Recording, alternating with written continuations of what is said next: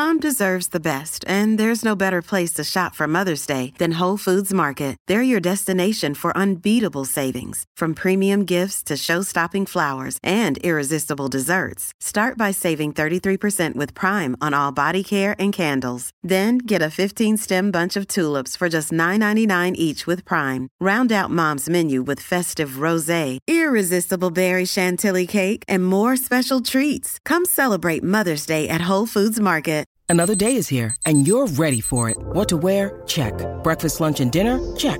Planning for what's next and how to save for it? That's where Bank of America can help. For your financial to-dos, Bank of America has experts ready to help get you closer to your goals. Get started at one of our local financial centers or 24-7 in our mobile banking app. Find a location near you at bankofamerica.com slash talk to us. What would you like the power to do? Mobile banking requires downloading the app and is only available for select devices. Message and data rates may apply. Bank of America and a member FDIC. Today's podcast is brought to you by Audible. Get a free audiobook download and 30-day free trial at www.audibletrial.com backslash AHTT. Over 180,000 titles to choose from for your iPhone, Android, Kindle, or MP3 player.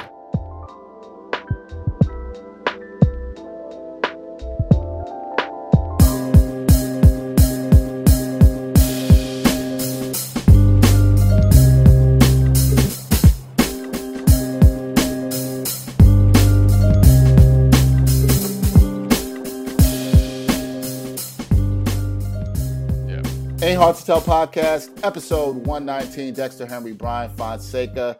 We got some friends with us, all quarantining uh, from home. Got uh, my man from the Bros Pod, writer for the Undefeated, Jamal Murphy. Jamal, what's up, man? What up? What up? Glad And- to be here again. And we got our other good friend uh, from the Seven Footers Pod. Also, can find some of his work writing on BET.com. My man Gerard Hector. Gerard, what's up, man?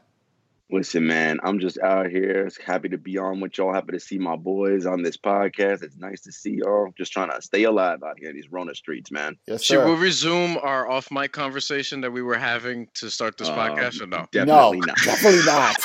Let's just uh, for the for the listeners, I will and the viewers, I would just say Brian was being all kinds of ridiculous um, and, and In- inappropriate. inappropriate. He wasn't being violent, although we did learn that in his previous uh, parts of his life, he has thrown some things uh, while playing video games, which, if you listen to this podcast, should shock nobody.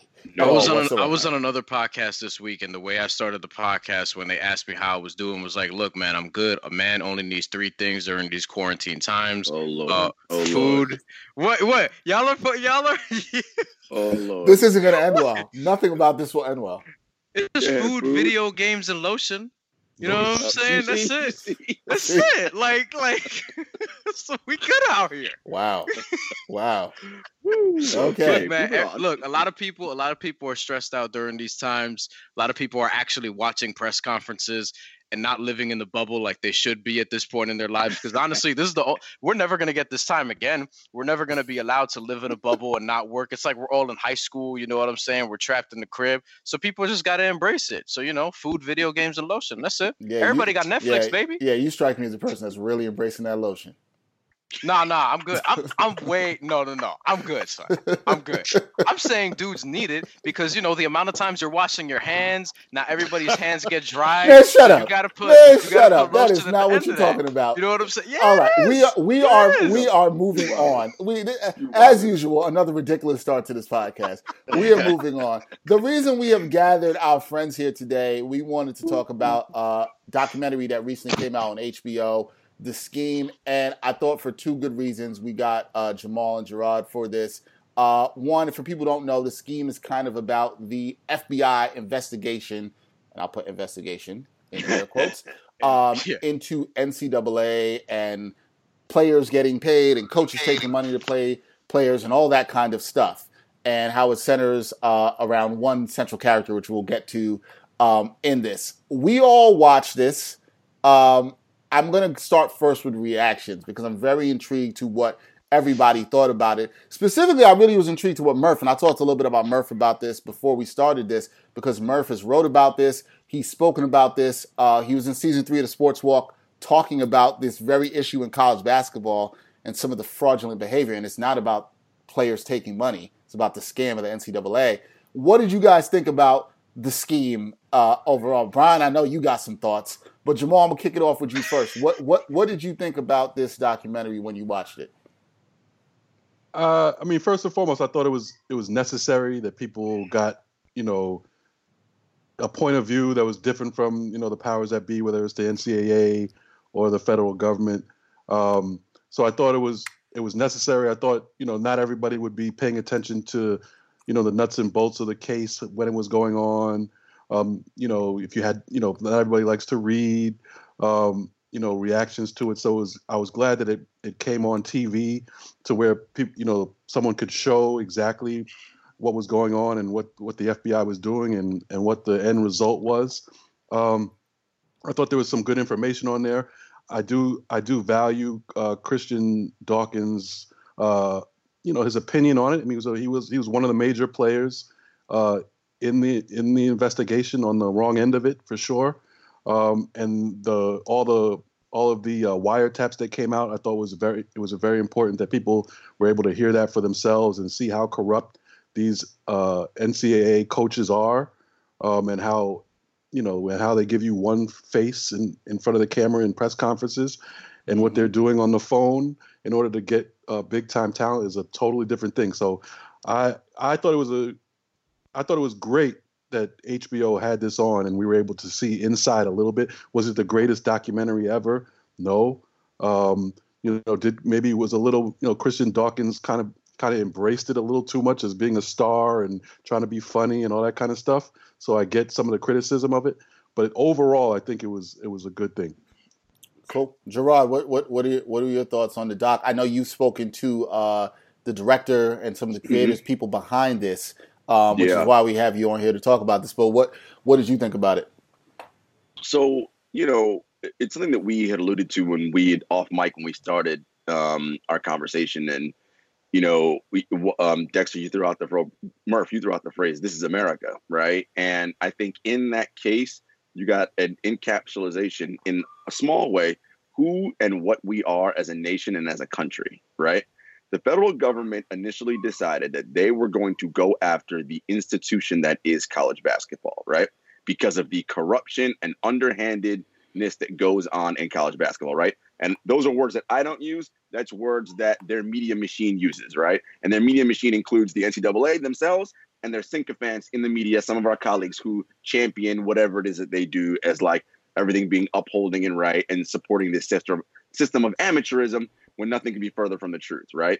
This is a multi billion dollar organization, and the labor is largely black and largely poor, right? Or from lesser means, yet they're not able to get paid. And what happened was they zeroed in on okay, we're gonna try to take these coaches down. We're gonna remember the the the district attorney from the Southern District said, We have your playbook, right? And then they were coming after them. We're gonna take down this system. You mean to tell me Christian Dawkins is the system that is wrong with college. Him, this one dude, is what's wrong with all of college basketball. Come on, man. What we saw was their inability to get the top guys. And I have theories as to why that is. And I'm sure we'll get into that a little bit later. So they couldn't get to the top guys. Dawkins wouldn't roll on anybody. And they said, well, okay, then plea out, whatever. He didn't want to plea out. He decided he, no, I, it's my right. If you charge me with something, I have a right to go to trial. And what this country does historically and this criminal justice system does, if you dare have the audacity to fight your own case, which is your right, oh, we gonna punish you now, right?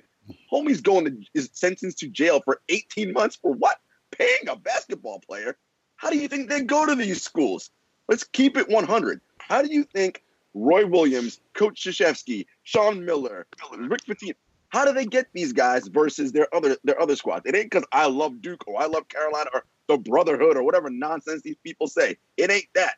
What are the, what are the benefits I'm getting on the back end to get me in here? And Christian Dawkins is someone who recognized, yo, this is the American dream. I see an avenue for myself and a lane. I can help these guys get to this place, and as a result, I'm going to get paid off of it. The problem is they only want certain people getting paid off that not people like Christian Dawkins. Yeah, for people who don't know, Christian Dawkins uh, interesting character. Um, I'm forgetting the town. What's the town he's from in Michigan, guys? What town is he from? Saginaw. Saginaw. Saginaw, right? He's from Saginaw, Michigan. Uh, his dad, his dad Saginaw coached the, the high school team there. Draymond Green was on that team. Um, he basically look, has looked this guy as kind of like an entrepreneur in a way in, in, in this in this documentary. He's He's- exactly an entrepreneur. He is an entrepreneur. He is. He funded. Uh, he got a shoe deal for his AAU team. He really built that up. He got into the agency world. Was connected with Andy Miller. There were some issues there. For I don't want to ruin things for people who haven't seen the documentary that you can see there. And then he was trying to get into the world of college basketball and really start his own agency and build his own name by getting players to coaches. Right. So in my eyes, looking at looking at this, this was a dude who was trying to make his moves into this world, but the system was trying to take him down. Brian.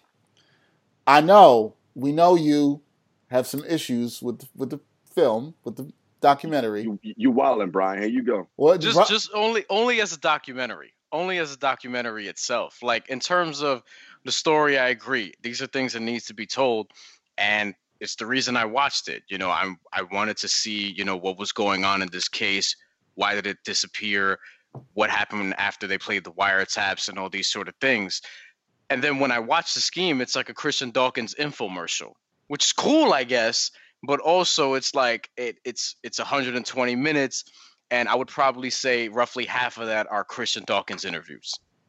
how, uh, the thing, Like, the- like, come on, son. and- I want to know. I want to know more about the actual problem here, right? And Well, the actual yeah. prob, the actual problem being the NCAA and why you know that part of it. And really, it's just a Christian Dawkins infomercial. do you if you really do you boil it down to do that. Do you give any? And I'm gonna let Gerard come in on this one. Do you get because he's the one who spoke to people who worked on this? Do you give any bit of lax or sort of leeway to the people who worked on this because all they really had to go off with this was mostly Christian Dawkins, his Then lawyer, don't make it and his two family. hours. Then don't make it two Yeah, hours. so- Yeah. for me If- if- like it should have it should have been a 90 minute film or even 60 minutes if it's just going to be mostly christian dawkins and his lawyer the lawyer that was also interviewed heavily in that Right. Well, as, as, as you guys know, if you don't have enough perspectives you can't make that long of a piece period we're, we're all creatives here, right? And if we're doing a story or any kind of piece, we try to get as many divergent opinions on the situation as we can and as we'll allow in the format that we're creating. One of the challenges is with filmmaking is right. It's it's part ideology from the beginning, right, and the director's ideology. And when I talked to the director Pat, he had said to me, you know, I came in being like, you know, I was a college basketball fan and I knew there was corruption going on, but I just it's just par for the course. You know, Pat told me because he he had met with Christian, and I think what happened to him was he, like everybody else, and this goes back to something you said, Dexter, was enamored by Christian. You have to think about this in the sense that this is a dude who literally, and here's the thing if you can't leverage the relationships you have in your life, well, then what are they, what are they for? Right? Like, right? From a business standpoint. And that's what he did. He's like, wait a minute. I have all these connections to all these prep school kids, and people want to know about them. Well, what the hell? I, I got to figure out a way. But and it's not a situation where he's robbing the players or taking their money. It's oh, they want to go to this school. Cool. Well, it's going to cost this amount of money. You got because their their aunt's got to pay light bills. They got this right because again, a lot of these players come from uh, economically disadvantaged positions. And while I'm doing that, I'm going to get hooked up as part of the process. You make billions of dollars. It's cool. On the creative side, though, Brian, I hear your point. But when you only have that to go from, and you don't have the FBI willing to play ball, you don't have any of the schools willing to play ball, you don't have anybody else who's on the other side who wants to talk. All you have is Christian Dawkins, right? That's the bulk of your of your film. And so then it becomes this idea where it's like, hey, this is all about Christian Dawkins. But I think what that highlights, and the way I look at it is, is that you realize what a farce it is. You're trying to tell me this, and I, this is not a, a downgrade of him. You're trying to tell me this guy, this is the problem with all of college basketball. This Right. one dude who had five players, him, he's the dude that's in charge of all this. Come on, man, stop. Well, I think that unless you're doing like for example, if you're writing a story and you've been assigned to do I don't know, a 4000 word feature uh, not a 4,000 word feature, rather, a 4,000 word just story about this, and you're getting all these sources and things like that. If a lot of people aren't willing to play ball with you, and what you mostly have is Christian Dawkins, then if you're going to turn that into a Christian Dawkins profile, it's pro- your editor's probably going to tell you, all right, instead of making this 4,000 words, it'll be Gotta cut it. 3,000 or 2,500. That's just the way things go. Yeah, but see, so- the, I- I di- think- but I- the I difference. video's a different medium. though. Yeah, the video is a different medium, and I, I agree with that. Um, um, Gerard, I'm sorry to cut you No, off. but Video, in two hours though. yeah, but you, the time, need I, two hours. I think the time's a fair the point. but- mom crying and the and the letter at the end was like, You how much? Like, that, you know what I What mean? we're tapping into right now is emotions, and Brian doesn't really like emotions like that. Like you No, know, like, but it's anger. no, no. like, But what I'm saying is that, but, Brian, you know, but fundamentally, but fundamentally, what what does that have to do with the NCAA's case? But it did. But it, but What does but, that but, have but, to do but about I with think the FBI I, investigation? I actually didn't have a problem with that letter at the end and what it did, and I liked where they placed it. Oh, actually, I thought the direction was nice because it showed the mindset that Christian Dawkins had from the jump about Dog. all this, and it spoke to who he was trying to be, which which which I agree with Gerard shows more of why it's a farce. Farce. But let's talk to somebody who actually. no, I know, I know what's actually going on here. Let's. I know what's actually do going you? on here. Oh, yes, okay. yes, yes. I and I respect it. You guys are supporting the young black entrepreneur. No, you no, know, no. uh, yeah, I get no, it. I, no, I understand. No, no, I understand. No, no, no, no, no, no, no. Well, and you know, you know what? First of all, I'm actually I'm gonna push back a little bit on that because I'm gonna say I'm not even gonna be ashamed of that. Yeah, you know what? I'm proud of that brother for for, Yeah, for being an entrepreneur and giving giving a big fuck you to the NCAA. I got no problem with that. Yeah, if it was Christian Diaz, I might be hyped too. However, no, no, no. If it was a Diaz, I'd be hyped for him too. I'm I'm down with anybody giving an fu to the NCAA Yes, right now. correct. At Look, that point, fir- that's fir- where first, I am. And, and let me let me make that clear too, because my issue is not with Christian Dawkins. My issue is just the film itself. the piece was- of art. Your issues from an Yes, artistic standpoint. because yes. I hear you. I w- I wanted more of an NCAA versus FBI, the wiretaps, and that. And you I weren't got gonna get that because nobody was gonna talk though. we- and by the way, we ain't never gonna get that. And you know there's Yep. uh, so there's- call so uh, instead of calling it so instead of calling it the scheme colon whatever, call it the scheme colon the Christian Dawkins story or some shit. Uh, uh, well, let's well Like- let's well let's ask somebody who actually wrote a story, and Jamal, who is here. Jamal, you wrote a story last year, and you and I spoke a lot about this. Uh, was on undefeated. Black assistant coaches were scapegoats in the NCAA recruiting trials, and I feel like that's one of the things that is absolutely highlighted through this piece. You see how the black coaches really are the scapegoats. They are the ones that are kind of used to bring these players to the head coaches, mainly mainly in uh, college basketball, which are white, um, as as we see, and they're the ones that take the fault. In the situation of Christian Dawkins, he's talking with a lot of these coaches because he's got that connection, and they bring these players in. But these are guys are the ones that took the fall. Meanwhile, some of the white players that we saw in this, and I will say this for the people who could even watch the documentary, they got off real easy here, okay? They got off real easy. How big of a problem is this, Jamal? You've covered this, you've went in this world, you were a college basketball guru. How big of a problem is this? Oh, it's a huge problem. I mean, and that that was one of the things that stood out the most to me was the way, you know, the the NCAA the NCAA's role in this um, was the position that they put black coaches in. Well, to me, one of the one of the, when I was researching uh, the uh, you know the article I did was you know look I went to the to the NCAA database and tried to see how many uh, coaches of color there were. And when I first started to do that, I was expecting to see something like, you know, there aren't that many, there there really aren't that many uh, black assistant coaches, even as much as there should be. But what I found was that there are actually plenty of of black assistant coaches. I think it was like 56 percent of assistant coaches in Power Five conferences were black, as far as basketball is concerned.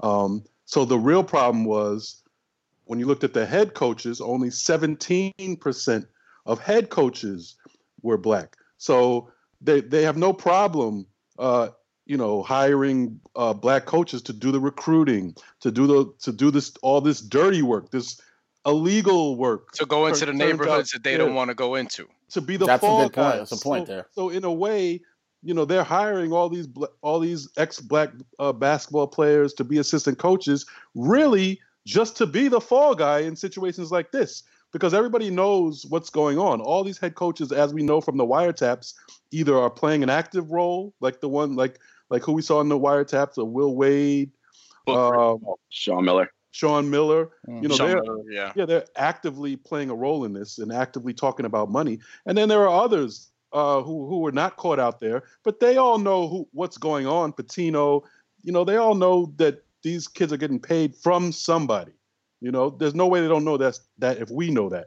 So to me, that was the the big issue is is that you know these coaches are basically they they go in as scapegoats. You know, their Hmm. job is to do the the dirty illegal work, and they have almost you know just a very small chance at really getting to where any assistant coach. When you're an assistant coach, what's your what's your uh, goal in life? Yeah, Uh, head coach. Yeah, head to coach. be a head coach, Mhm. and that that is unlikely to happen. And they're just really used to bring in the talent by whatever means necessary. Um, and then when shit hits the fan, it's going to be them who pays, and that and that and those white head coaches are going to be fine. I wanted, I wanted, I want to continue on that, Jamal, because you talked about the white head coaches being fine. The only coach that was implicated in all this, I believe, was Rick Pitino, right? And he had initially lost his job, but we kind of know that was more. Iona's Rick Pitino. yeah, now. and I'm getting to that. We know that he. This is kind of a culmination of things with him and all the Right. stuff that happened in Louisville, right. Right. So it wasn't really just about this. Right. Brian just mentioned he now has the head coaching job at Iona, which kind of proves that point, right? That like even if these coaches get hit on something, these white coaches, they're gonna be all right. And I guarantee you, Christian Dawkins will never get. Well, I mean, he wasn't an assistant coach to begin with, but Merl Code, who, who Mm. you know, who was a Worked one-time assistant coach, he worked for Adidas during this this time. Mhm. He's not going to get another. He's not, he's not going to get another job in the industry. No. The assistant No. coaches uh, who who did get caught up in, four of them uh, pleaded guilty. Um, they're not going to ever become uh, coaches again. Um, but meanwhile, the head coaches who oversaw the whole program, they will, you know, not only have they kept their job throughout all of this, but you know, even if they do, if, if even if they do pay a price at some point, they're very likely, you know, five years down the line to get another chance. So I mean, that's that's a big issue. Uh, and Gerard, I know you saw this too in the piece. Uh, was uh, that was a Wade Miller? His his defiance, and, and Christian Dawkins talks about this. His defiance in this was to me the epitome of white privilege. Um, Oh, in, in in this and in the construct of NCAA in sports, right? And pretty much being like, "Nah, y'all gonna, I'm still gonna work here, and I'm still gonna do this thing." What was your reaction to that? Because that that really infuriated me. it was, you know, again, I mean, God, we've been knowing this has been going on forever. I was just kind of like, that sounds about right. To your point, Dexter, I was like, yeah, wait out here, like, y'all ain't gonna fire me. Here's the big thing, right, that we have to remember about all of this in college athletics. Generally speaking, and it's usually the football coach, but whatever, for a state school, the head football or head basketball coach are either the number one and or number two highest paid state employees, right? Here's why that matters. Because they then have access and they are people who connect with certain levels of government. And, and this is where it's all connected with how the feds couldn't push this case forward right? How many people at your level are u of l alums or lsu alums or whatever and at the next level up at the federal and circuit level are also alums like now we can't get our head coach fired how much Mm. you want to bet a call was made or several calls were made to people that matter inside the feds and were like, listen, man, you ain't going after Pitino and these dudes. You gotta nah, go ahead, take this Christian Dawkins guy. And that's the kind of clout and and power these universities and these headmen these universities have that they can pull the strings behind the scenes. And then again, people like Dawkins are the fall guy, right? Because these, these these universities are not gonna. I don't even know what Wade makes, probably two, three million dollars a year. Like, come on, they're not they're not dumping him. It's just much easier to get these assistant coaches and to make it seem like, look, it's it's these runners, right? Because runners is like this negative word we use. Yo, every agency needs someone who has relationships at the grassroots level. Andy Miller and all these top flight agents aren't hanging out in Saginaw, Michigan, watching basketball tournaments. Like they're just not. They need someone who's got these relationships. Hey, you know this kid? Yeah. Uh, who's his people? All right, yeah, they work with his family over here. All right, we're, we're thinking about where they're going. It's it's a funnel system, right? Mhm. And the money flows up top. It's how the rest of the world works, right? So this was no surprise to me. Again, this is a microcosm of the larger world, and generally speaking, it's white people who make out and who are afforded the luxuries and riches. And when we and people of color try to take the initiative and do things that they themselves do, oh no, you and I was going to use a, a, word that I don't like using. Nah, this ain't for you, my guy. No, right. no, no, no, no. Right. This ain't nah. Y'all ain't making this money, and now we're going to make a federal case out of it, and now it's it, it's the end of it's World War Twelve, and it's not that serious. But that's how that's how we work in this world. That is sad.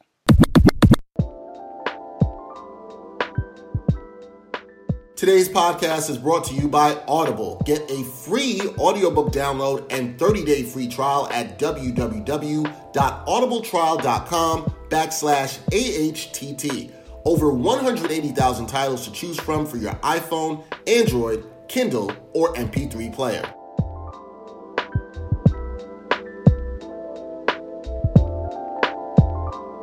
Brian, were you um, shocked by anything with this, you know, because I know you didn't like that it was a Christian Dawkins story, but was there anything in it? And I know how you feel about the NCAA, which is very similar to how we all feel here. Um, but what was anything in this documentary that shocked you at all? No, not really. like, uh, like because if you really, if you really think about it, I mean, everybody got off. The world keeps spinning regularly. You know, nobody gets fired. Uh, it, Rick Pitino just backpedals a lot from Louisville to Iona, but really it wasn't even tied to that. That was because of the hooker shit. Right. I think that even was because stuff, of stuff before that. It's for Pitino. It was a cumulative effect. Sure. It was the hookers. It was the other recruiting stuff. It was stuff in Which, Kentucky. It was like it was all you know having having sex and getting extorted. Extorted. Uh, yeah. Right. Right. Yeah. I almost forgot about that because of this. And by the way, that's not as bad as this.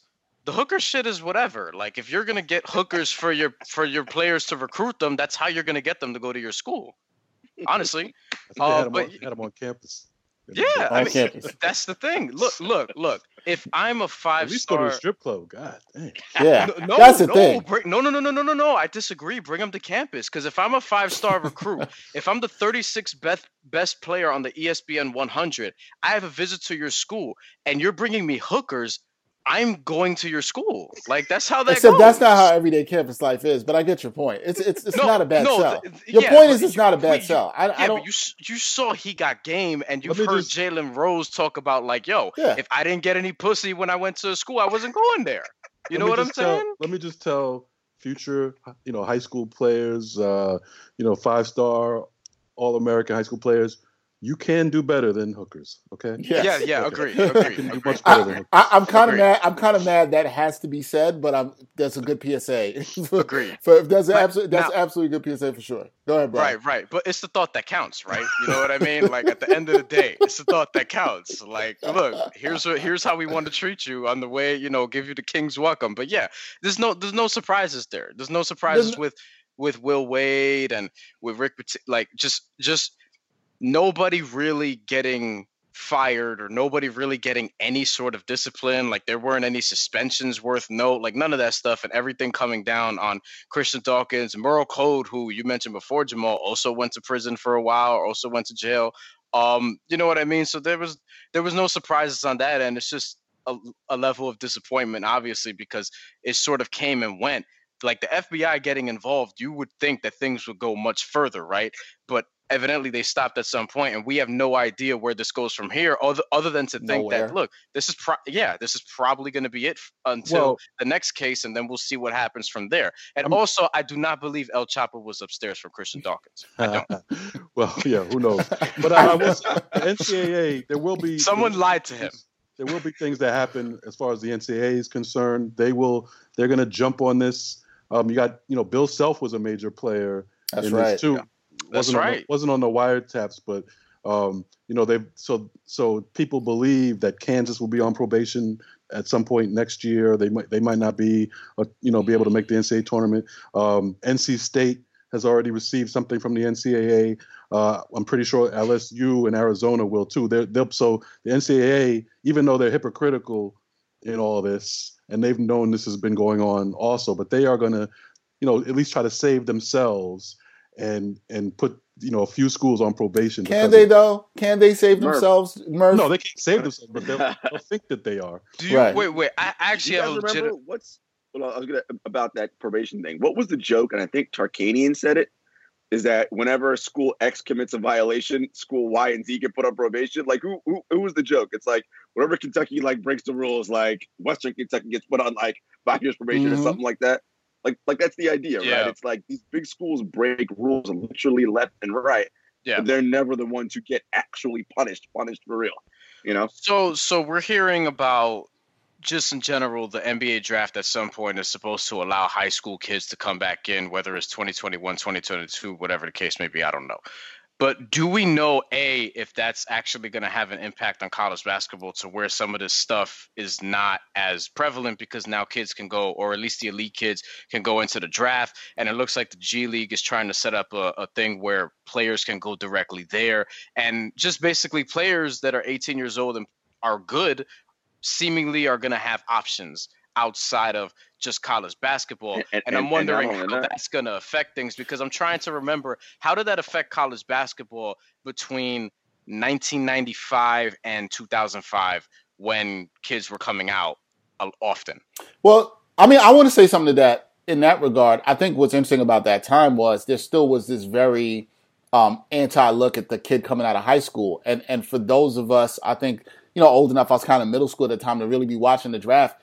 There still was people were like, no, coming out of high school, don't trust these kids. Kids were slipping. I mean, Kobe went 13th, right? Kevin People Garnett were mad at kid. People were mad at kids actually leaving college early too. Right. Kevin I Garnett the year before, what was Kevin Garnett picked? Fifth or sixth? I, I, I can't Fifth. remember, Mhm. right? 5th or Mhm. sixth. Fifth, Jermaine O'Neal in that same draft as Kobe, you know, not picked. There was not uh there was not this great thing. It's kind of like how dare you do this? How should you come out into the league and play? So it's still kind of this resistance I think we're seeing now for, as we know, mostly black players taking agency of their careers and saying, no, I want to go here and want to go this way. And you have all this talk about, oh, it's going to hurt college basketball and this and that and all and all this stuff where it's like, shouldn't you want these kids to get paid or be in the best place where they can hone their skills to be the best professionals they can be? But it seems that a lot of Yeah. people don't care about that. And that kind of goes to Jamal's point, where it's like this is the NCAA just kind of showing face on this and try to make look like they look good and care about these kids and student athletes when we know damn well they don't care about these student athletes.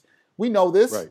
We, we And there's the- there's always Yo, you there's know what's gonna be- interesting? you mentioned that. I'm actually googling right now the list of white basketball players who came out of high school, straight out of high school. That's a I great- think that's a great I think only Robert Swift might be there. I don't know who else actually. he fell on some But hard there, times. there's always there's always going to be there's always going to be corruption in the NCAA, even even if they decide to pay players, because it's all relative. So okay, Right. if if the NBA if the NBA opens the draft up to high school players again, um, as long as there's money, you know, behind the NCAA tournament and and behind how well any school any school's team does, there's going to be competition for the rest of the players. So it's all relative.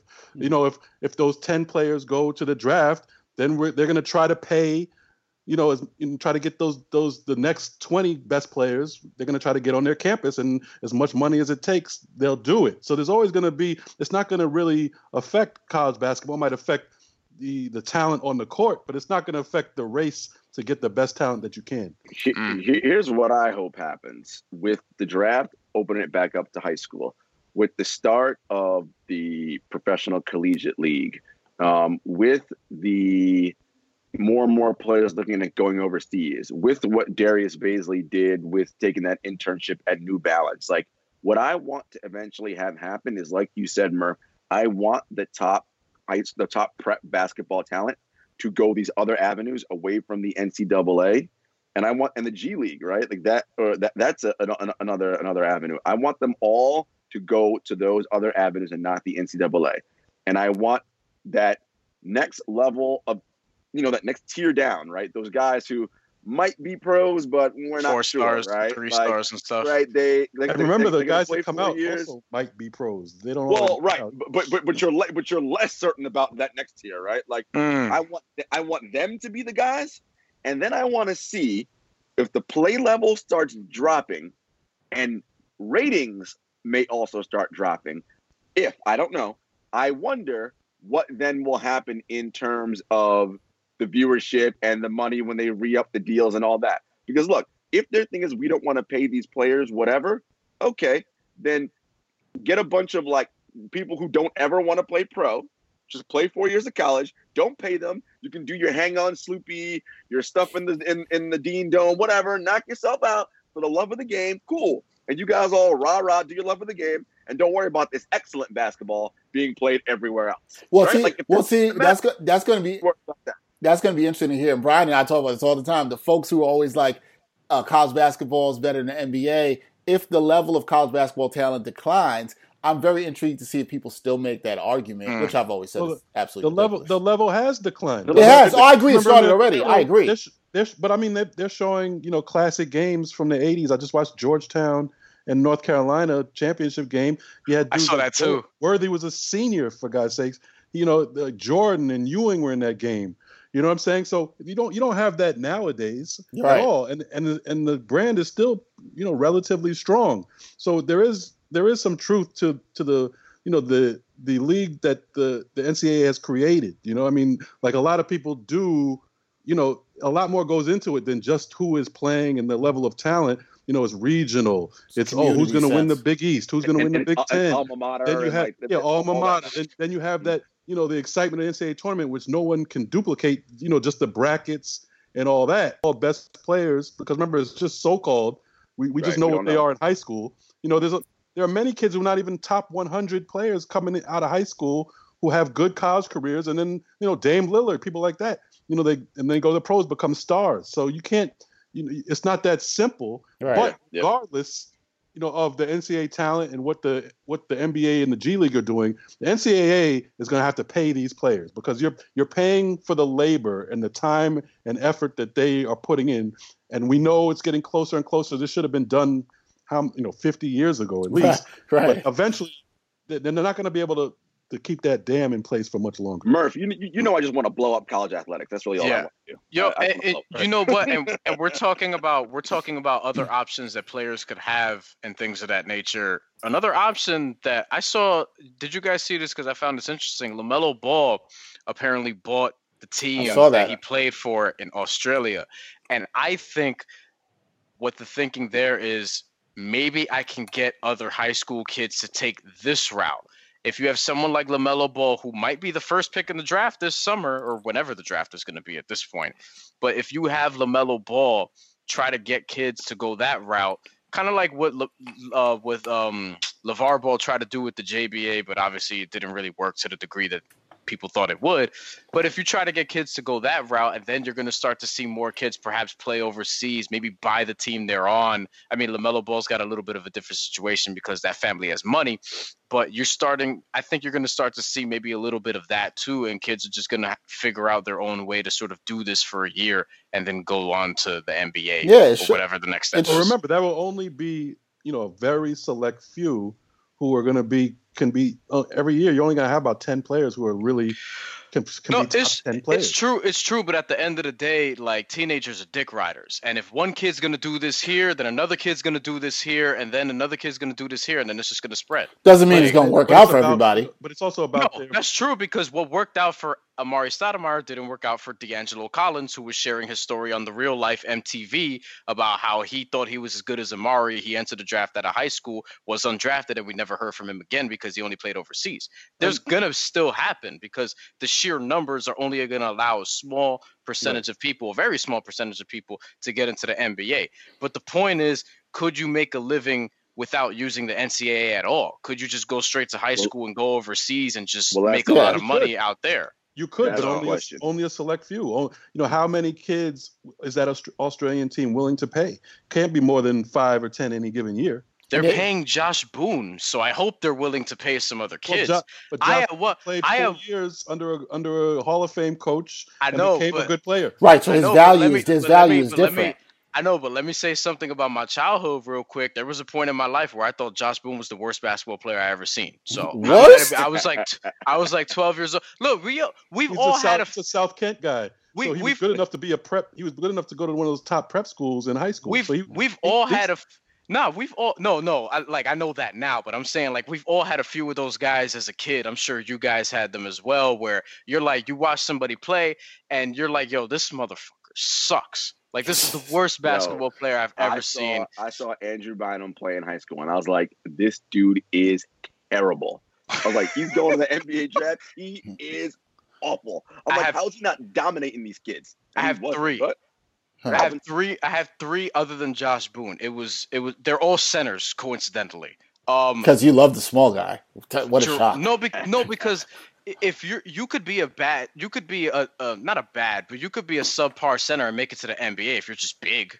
You know what I mean? If you're just big and know how to skills. stand in a yeah, place, yeah. if you're if you're a guard, you have to be nice. You have to be world class to get to the NBA. If you're a guard, you know what I mean. Yeah, So, go go ahead. Who are these three guys?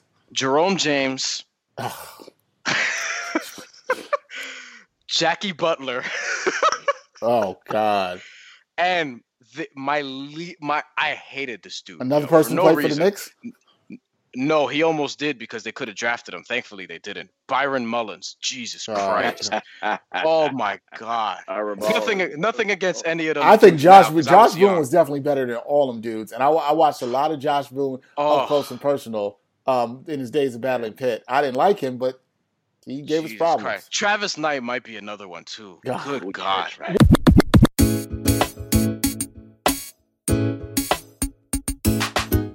The Sports Walk is back. Watch season three of Backpack Broadcasting's original web series that brings you the opinions of real sports fans.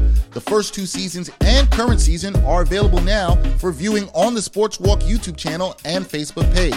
Check out the 2017 NYC WebFest official selection and see what other sports fans have to say on the hottest issues in sports today. It's easy, just take the Sports Walk.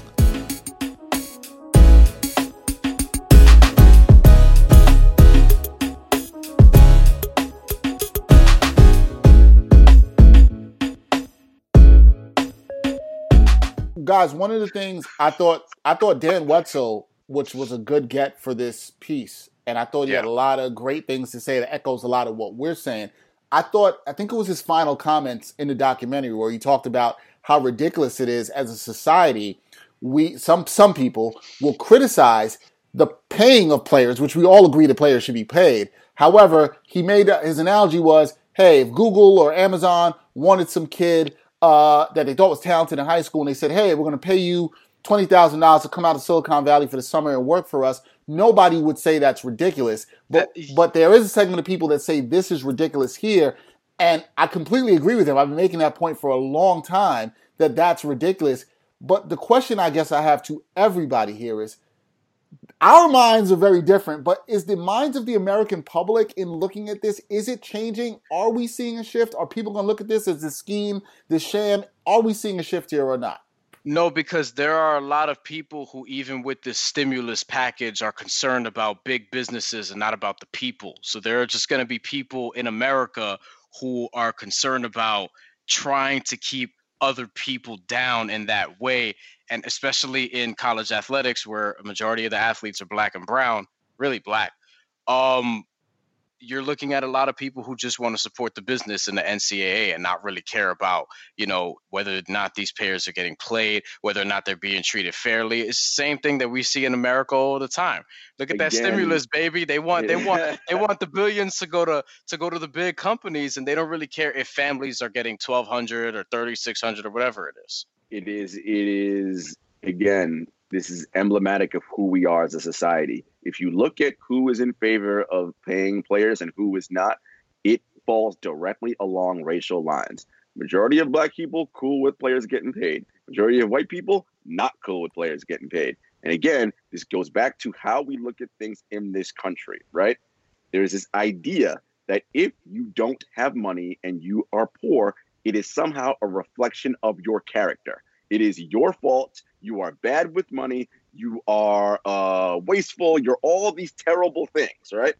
And then, and we, and because of that, you shouldn't have any opportunities or chances. That is how this political system and the way this country has brainwashed its citizenry to think about our most vulnerable people. And that's how people think about people. As if anyone wakes up and decides, I want to be poor today. Who the hell thinks of that? Nobody wants that but that's how people think, right? It's and all- again, it's, Yeah, no, it's a, and it's also you know we all we always talk about crabs in a bucket, and and we we talk Mhm. about minorities specifically, but it, it goes across racial lines. So you know, majority of white people in this country are poor, so they're looking at a black person who could possibly possibly make- make money, and they're not trying to hear that. You know, they're trying to they're, they're like, why should why should this black person make it and I, I'm not making it here? You know, I do I do think that things are changing.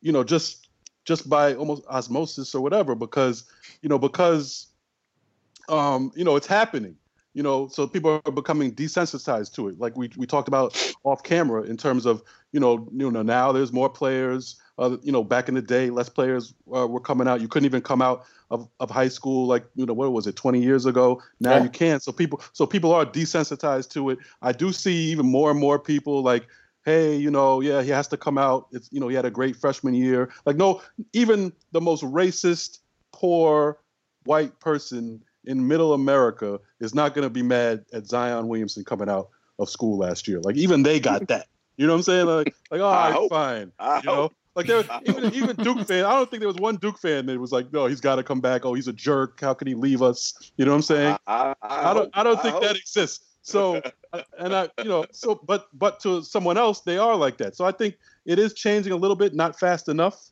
Um, but the Definitely more and more people enough. do what they have to do, they don't have. There's no. There's no choice but for people to change. Well, I I, I will say this, and Murph, you, you know her. I, I, I spoke to Victoria Jackson about this from Arizona State, Mm. and Andy Schwartz, who's an NCAA economist. And look, the NCAA is really good at dragging its feet on any kind of change, right? So everybody got all excited when the pay to play adoption and different uh, laws were being signed by these states. NCAA ain't do a mumbling thing about that. Right. They out here like, okay, we formed a special committee to look into it. MFers, you don't need a special committee to look into it. You've been knowing about this for the last hundred years. There's no committee you need to research how this is going to work, right? And they're going to give you all the excuses. Well, if we pay the basketball players, we got to pay the water polo and tennis players. No, you don't, my friend. No, you it don't. It works the same way every other economic system works. If your business generates a profit, that's how that's how income's received. Look at every single sport as a business unit. Oh, you in the black? Cool. Figure out how you're gonna pay your people. You in the red? Shit. I, I got nothing for you. We're not bailing you out here. right? If you cannot ger- generate a profit with your sport, your players don't get paid. Period. End of story. Right. The NCAA And so the NCAA is not trying to change. We know that. Right. They, that they're trying to you know keep making this money off of you know minorities backs like that that's what that's entirely what they're trying to do you're right they came they came up with this fraudulent uh, committee that yeah, working that committee. that, that really didn't ad- address any any of the issues. It, it didn't even you know just the makeup of the committee was a joke. You know you didn't have any ex players on there who really went through it who could really you know you know tell you how it really is in terms of what kind of market they might have. So we know the ncaa is not going to do this on their own. It's going to be pressure from from other people.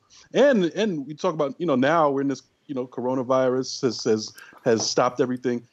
The ncaa is using already using this as an oh, excuse Oh yeah. Not to do anything next year. Oh, oh, Mm, you know, mm. we can't. I guess we can't play next year. You know, all this stuff happened. You know, we're, Mm. we're, I'm in my house. I can't do the work from my house to, to get them paid. and, and, and, and I'm sure you, you, I'm sure you guys all, all know this, but again, you know, you, you look at the, M- the NCAA uses the word amateurism, and all the great people have talked about this who know about the history of college, Yes. like Victoria Jackson, Andy Schwartz, like I mentioned. Um, uh, Taylor Branch was wrote excellent pieces on the NCAA and its and its cartel, right? Because that's essentially what they are. Word. It is a non for profit entity that rakes in billions of dollars, meaning they pay zero taxes on that money, Yeah. which then farm out to their member institution schools who are also non for non for profit entities who just take in Right. hundreds of millions and just woo Which Dawkins pointed out in, in the piece. Yes. uh, every university. Because they're nonprofit, they can't show money on their balance sheet at the end of their fiscal or however they do their money. So what they're gonna do with that money? Spend it. Guess who ain't getting it? Players. Players. And how many new libraries you're gonna build? It ain't that. It ain't that many. a lot of what these a lot of and see a lot of what these schools will do, especially the big time schools, and for the- for those of us who know who've been to some of these campuses, they will try to show it and say, "Oh, we're putting the money back into the athletic program. We've built this new uh, locker room. We've built this new training facility." And they'll sell that. But what I have learned with a lot of those things that people should be aware of is a lot of these schools. You know what? They, you know how they're actually doing it? They're getting donations from former players who will come back and give them the money. So it's not actually the money that they're generating through the TV deals and all that stuff. And that is the big sham and all that. That still, it's like players are still giving back to the system. And I kind of want to tell these players, like, yo, man, nah, don't, don't, don't do And- that. And those facilities are just recruiting tools. It's, they're, Yes. they're not helping any of the players who did the work for you or players that are there now. That's for the future And- players to be bamboozled. To, And- to and- Bamboozled is a great word there, Jamal, because And that by is the exactly way- it. And by the way, and I don't I don't blame them because they're young and they don't know. But these these athletes, they are part of the bamboozling process unknowingly, right? What do we see on Instagram and on our Twitter feeds every I was going to mention this. right? Brand new uh, athletic complex opened up. They go to their lockers. They got their new Nike backpack with their new J's in it. Yo, look what I got! It's so Yeah. fresh. Yeah. Oh, listen, I'm not hating. Get your new fresh J's. Get your new fresh warm up and all your cool stuff. But my man, them J's gonna pay for your dinner when you hungry three months from now. Like all And what- these things. And what you're doing is you're marketing the school basically. You're marketing you're the marketing school's the athletic school. program. You're marketing. You're doing. You're doing exactly what they want because it's a And bunch of people. you, telling you, see, don't you want to be like them? Look how much fun they're and having. and It's the- like yo, you you you got you get a bunch of people in a room. You're like, all right, how we gonna how we gonna how we gonna keep how we gonna keep the black kids coming to our program, also, right? it's- And it's then they're gonna, all right, here's what we're gonna do. We're gonna we're gonna put a slip and slide in our locker room.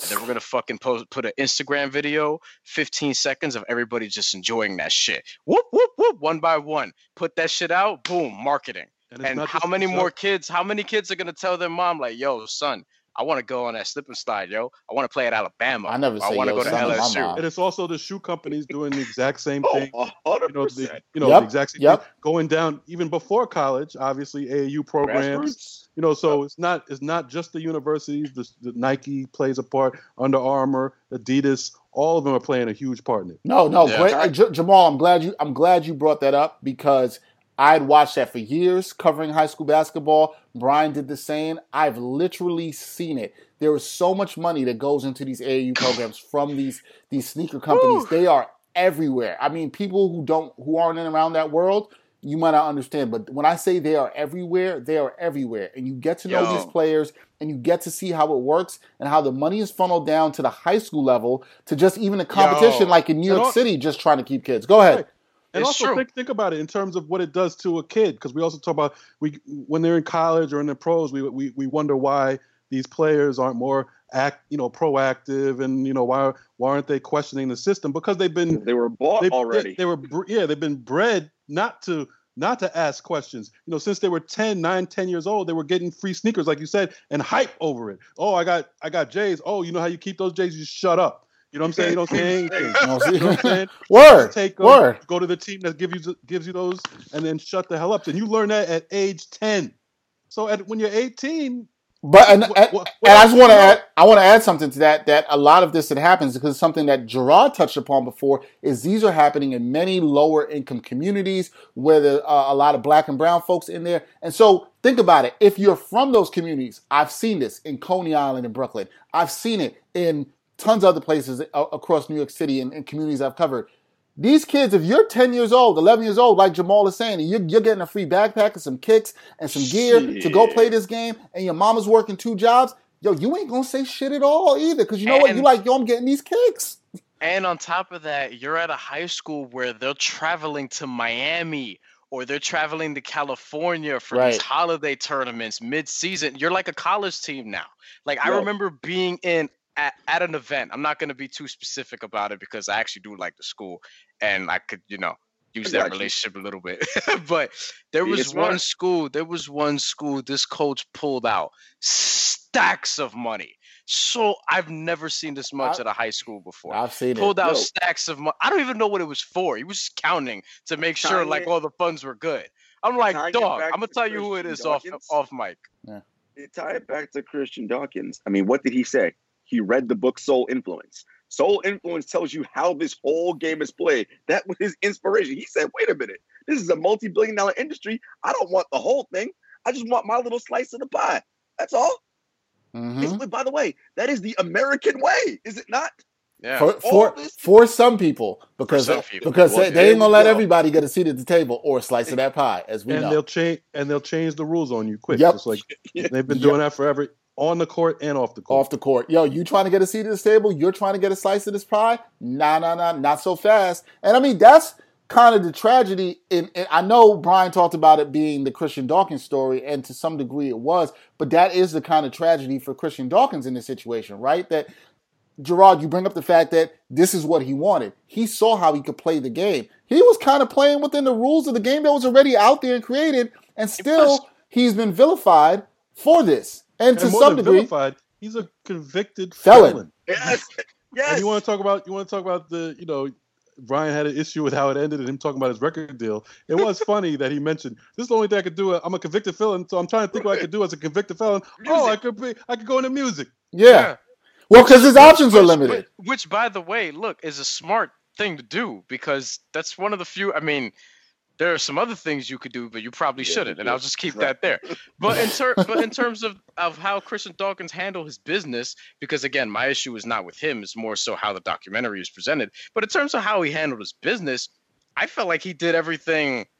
I wouldn't say by the book, but by the unofficial book that Right. like if you're Yeah. trying to become if you're trying to become an agent and you're trying to go about your business in that way he made all the right moves and did all the right steps he was just better at it than some other people And to, bro- to he should have he should have trusted his instincts more because he Yeah. he, you know he, he said a couple times like he was thinking to himself like This this, is dude is crazy. weird. What's he doing? He's trying he's trying to set me up. oh the the He should- italian dude Yeah, from he uh should- he from should have You know yeah. what it He should have though, but listened to Murph, himself. It's hard to turn away that cash, man. When that cash was right in I'm front sure. of you, like, and, And- and and to and to defend christian dawkins too at the time he's 24 25 years old you haven't been younger around than that, that, I long think, probably 22. Yeah, you Might haven't been around that, that. yeah. You haven't been around that long, so you don't really know who you're. I mean, shit, I'm 26 now, and there are still times where it's like, yo, this dude's a little funky. Like, I don't really know. you know what the case? And he wasn't the only one. The FBI agents themselves got in trouble for taking the money. yo, yes, Okay. and- and- yeah, yeah, but they, but then get mad, we're mad at Christian Dawkins when the when the agents running the investigation took the are, are money. now you know there's Misappropriating investigations on funds. them for misappropriating funds out in Vegas, taking taking those some of those stacks. Right. A- a- but but the FBI was real quiet about that. We don't hear anything about that. I think what I'm tired is the FBI. It, it is disappointing the FBI didn't speak. And I know we also didn't mention it was Soraya McDonald who also wrote an article for Undefeated about how you know to Brian's point that this kind of felt like very centered on Christian Dawkins. And I understand the point where she was coming from too, and where what Brian is saying too. But when you don't have the FBI speak on this, when you don't have the NCAA, who Jamal, you know this too, they don't ever speak on anything. I mean, I've watched numerous HBO Real Sports pieces where they, because they love shaming the NCAA, and I love them for that. Mhm. They don't speak on it. They never say anything on it all the time. And like, when is the time that the NCAA is going to be so shamed it's going to be like, damn, y'all got to speak? Never, Never. And- and- maybe and- you know what? Now that I'm thinking about it, maybe it would have helped to get more players' perspective because Fred VanVleet was there and he No, literally was had good. one quote. He had one quote because he's worked with Christian Dawkins before. But I would Right. think that if you're trying to flame the NCAA, which evidently you are, there are a lot of players, DeMarcus Cousins and a whole bunch of others, Draymond Green, who have been very, very vocal about just disliking the NCAA, how they go about their business, and players who have probably had experience with money and the case may be, who might not care if certain banners and accomplishments get revoked from them anyway, because it's always going to be there. Unfortunately, that Louisville team had a national title stripped from them. But you mean to Well, tell me if I won. Yeah, but if I go up to Montrezl Harrell and Terry Rozier and Russ Smith and guys who were on that team, Peyton Siva, and be like, "Yo, do you do you not feel like a champion?" They're gonna look at me like I'm stupid. You know what I mean? So it's Right. not- at not the end of the not day, we just- know who wins. and not just players, uh, as other black assistant coaches who are still in the game. Yep. I, I Mhm. noticed a lot of a lot of them on Twitter, guys we've heard of, you know, ex players who are now assistant coaches. They, you know, they spoke out on Twitter, you know, in support of Dawkins, and I think it gets to the point where they have to um, understand the leverage they have. Oh, you want you want me uh, to do this recruiting to bring this kid in? I want to be more than just a recruiter. I want, Yeah. you, you know, uh, you need to move me up the ladder in terms of assistant coaches. I need to be your, you know, offensive assistant coach or assistant, your, yeah, def- your yeah. defensive Mhm. assistant. You know, understand the leverage you have. If you are the person responsible for bringing, uh, you know, superstar type caliber players into, you know, into into a program, you need to use that leverage yourself and make sure you're not going to be just some sort of scapegoat. I need to be doing this, you know, for for a reason professionally, and I need to see it right away. Can I point I, this I out because I, I, I found this hilarious too. Now now that we're also talking about players, did you guys see the amount of players who were tweeting out on behalf of the documentary hashtag HBO partner hashtag the scheme HBO? I'm like, yo, they actually put some. They they definitely paid some people to try to get this out there. Like it was a funny ass. Van Lathan and Fred Joseph had like had like a watch party online. Tobias Harris, Karen Civil. Bria Hartley, Count on Vic, Isaiah Thomas. I was like, this is such an interesting selection group of people that HBO uh, went after that I just found funny. You know, it's um, it is interesting this whole NCAA thing. We talked about will they ever get shamed, and Murph and I just said never, and it's because the infrastructure that has been created is so solid. Everyone is brainwashed into this amateurism thing, right? When you hear and you ask the average person why don't they play college players, because they're amateurs, and you and we all know ain't nothing amateur about what they're doing. Right. Nothing is amateur about it. Everything from what majors they can take, when they go to class, etc., is dictated by the sport in which they play. Has zero to do with amateurism, right? But the machine has been created. They pump out their their propaganda every every March a million of our athletes go something pro and other something other than sports and all that BS that they do, and they have their plants in the media who love to come out with their stories about the NCAA. And we know who they are. I ain't gonna mention their names, right? That's just it's just what it is, right? And so once you have that, it ain't never changing. Yeah, there's nothing amateur about playing any sport. You know, in front of 100,000 fans, 80,000 right. fans, 20,000 fans, amateur. whatever it is. So, you know, you need to get that that word out of out of there. It just it makes no sense. You are not it, you're not it, an amateur. Like I said, I'm I'm watching 1982 championship game. This has been going on forever. Mm-hmm. I'm watching 1982 championship game. There's a, there's 60,000 people in the stands watching that. You know, they're playing in the Superdome. In, in they're filling the Superdome in the early 80s. You know, you can go back even further. You know what I'm saying? So the amateur, like let's. I mean, I don't know what we have to do. I do think I do think people are becoming desensitized to it. More people understand that, even if even if they're haters at heart or they're racist at heart or they don't want people to to be able to reach their full potential. Fine, but they they do see what's going on. There's a, nobody in their right mind could really think that this is amateur stuff. Murph, what, what I appreciate about you, man, you have such a such a wonderful perspective on your fellow human. You give them so much more credit than I do because I give them none literally zero. no, Brian, you got any final thoughts you want to you, you have on, on this? I mean, I, I'm kind of leaning towards never with, with Murph and, and Jamal on this. I'm a little pessimistic about things with NCAA. Any final thoughts from you? I think once a lot of the people who subscribe to that level of thinking die, you'll start to see some change. I mean, that's not that's not because, that's not because, crazy. Because the thing is, I'm looking at like your generation, my generation, there's a different, there's generally a different way of thinking, right? And a lot of the people who think the way they do, there are some younger people, like you're to have a Tomi Lahren and a Candace Owens, et cetera, et cetera. But the majority of those people who think a certain way are older and are kind of dying off. You know, like how Dan Le Batard jokes that the average baseball fan, the median age is death because the average baseball fan is basically like 56 years old. So yeah, so you look at you look at you look at people who subscribe to that that way of thinking and a lot of those people are going to die off whereas a lot of people generally growing up are a little bit more progressive now. So i do think that in due time yes things are going to generally change. Politics how we feel about the ncaa i think that stuff is going to shift but it's pr- I don't know I don't know what's the timeline. Is it 20 years? You know what I mean? Like I don't know I don't know what that looks like. But in due time, things just generally change. I'd, I'd, I'd agree with that, and I think it's important. Why you know, as, as Murph said at the beginning of this, I think it's important that you have you know pieces like this. I think it's important when you have stories that like Murph wrote, um, or you know Gerard covering it and being able to speak with directors and having all that, and us just talking about in the podcast. Yeah, I think be, that stuff's be, definitely important. Because just even just think about like because in order like let me look at this optimistically think about societally what has happened since the fab five threw their warm-ups down and came out with yep. blank t-shirts point. and wore black yep. socks like a lot has been a it's lot changed. of progress a lot of uh, progress has been made and we're talking about a window that's little under 30 years right so what are the next 30 years going to look like or rather since things are moving so rapidly now what are the next 15 years are going to look like you know what i mean in a in a post donald trump as President America. Can't wait. How are how are things going to look like? And I feel like that's important because when you look at how things are and how business is moving, I mean, if you look at the dude who has the president's seat right now, there are a lot of things that have been done to sort of reflect that, and a lot of decisions have been made to sort of reflect that. Now, once you get him out and things are different, we we think We and we hope. hope at least, but things are a little bit different, at least in terms of how things look and how things act. Then you know we'll see. We'll start to see what happens after that. Well, Let me just say one thing. Yeah, go ahead. Uh, with Christian Dawkins, one thing he mentioned too that was really, you know, he just it was like a one-off, but he, he mentioned football, and he said, you know, imagine what football, what these football guys are making, because we all know Tons. that football is America's sport. We all yeah, know- we don't really hear know- about football Right. money why, changing hands Why like that. is that? Because you know, if it's happening in basketball, it's probably Uh. happening ten times as 10 much times in as wo- football. and worse. It But has we don't. We the don't hear players. about. We don't hear about that. Is, do they have more protection?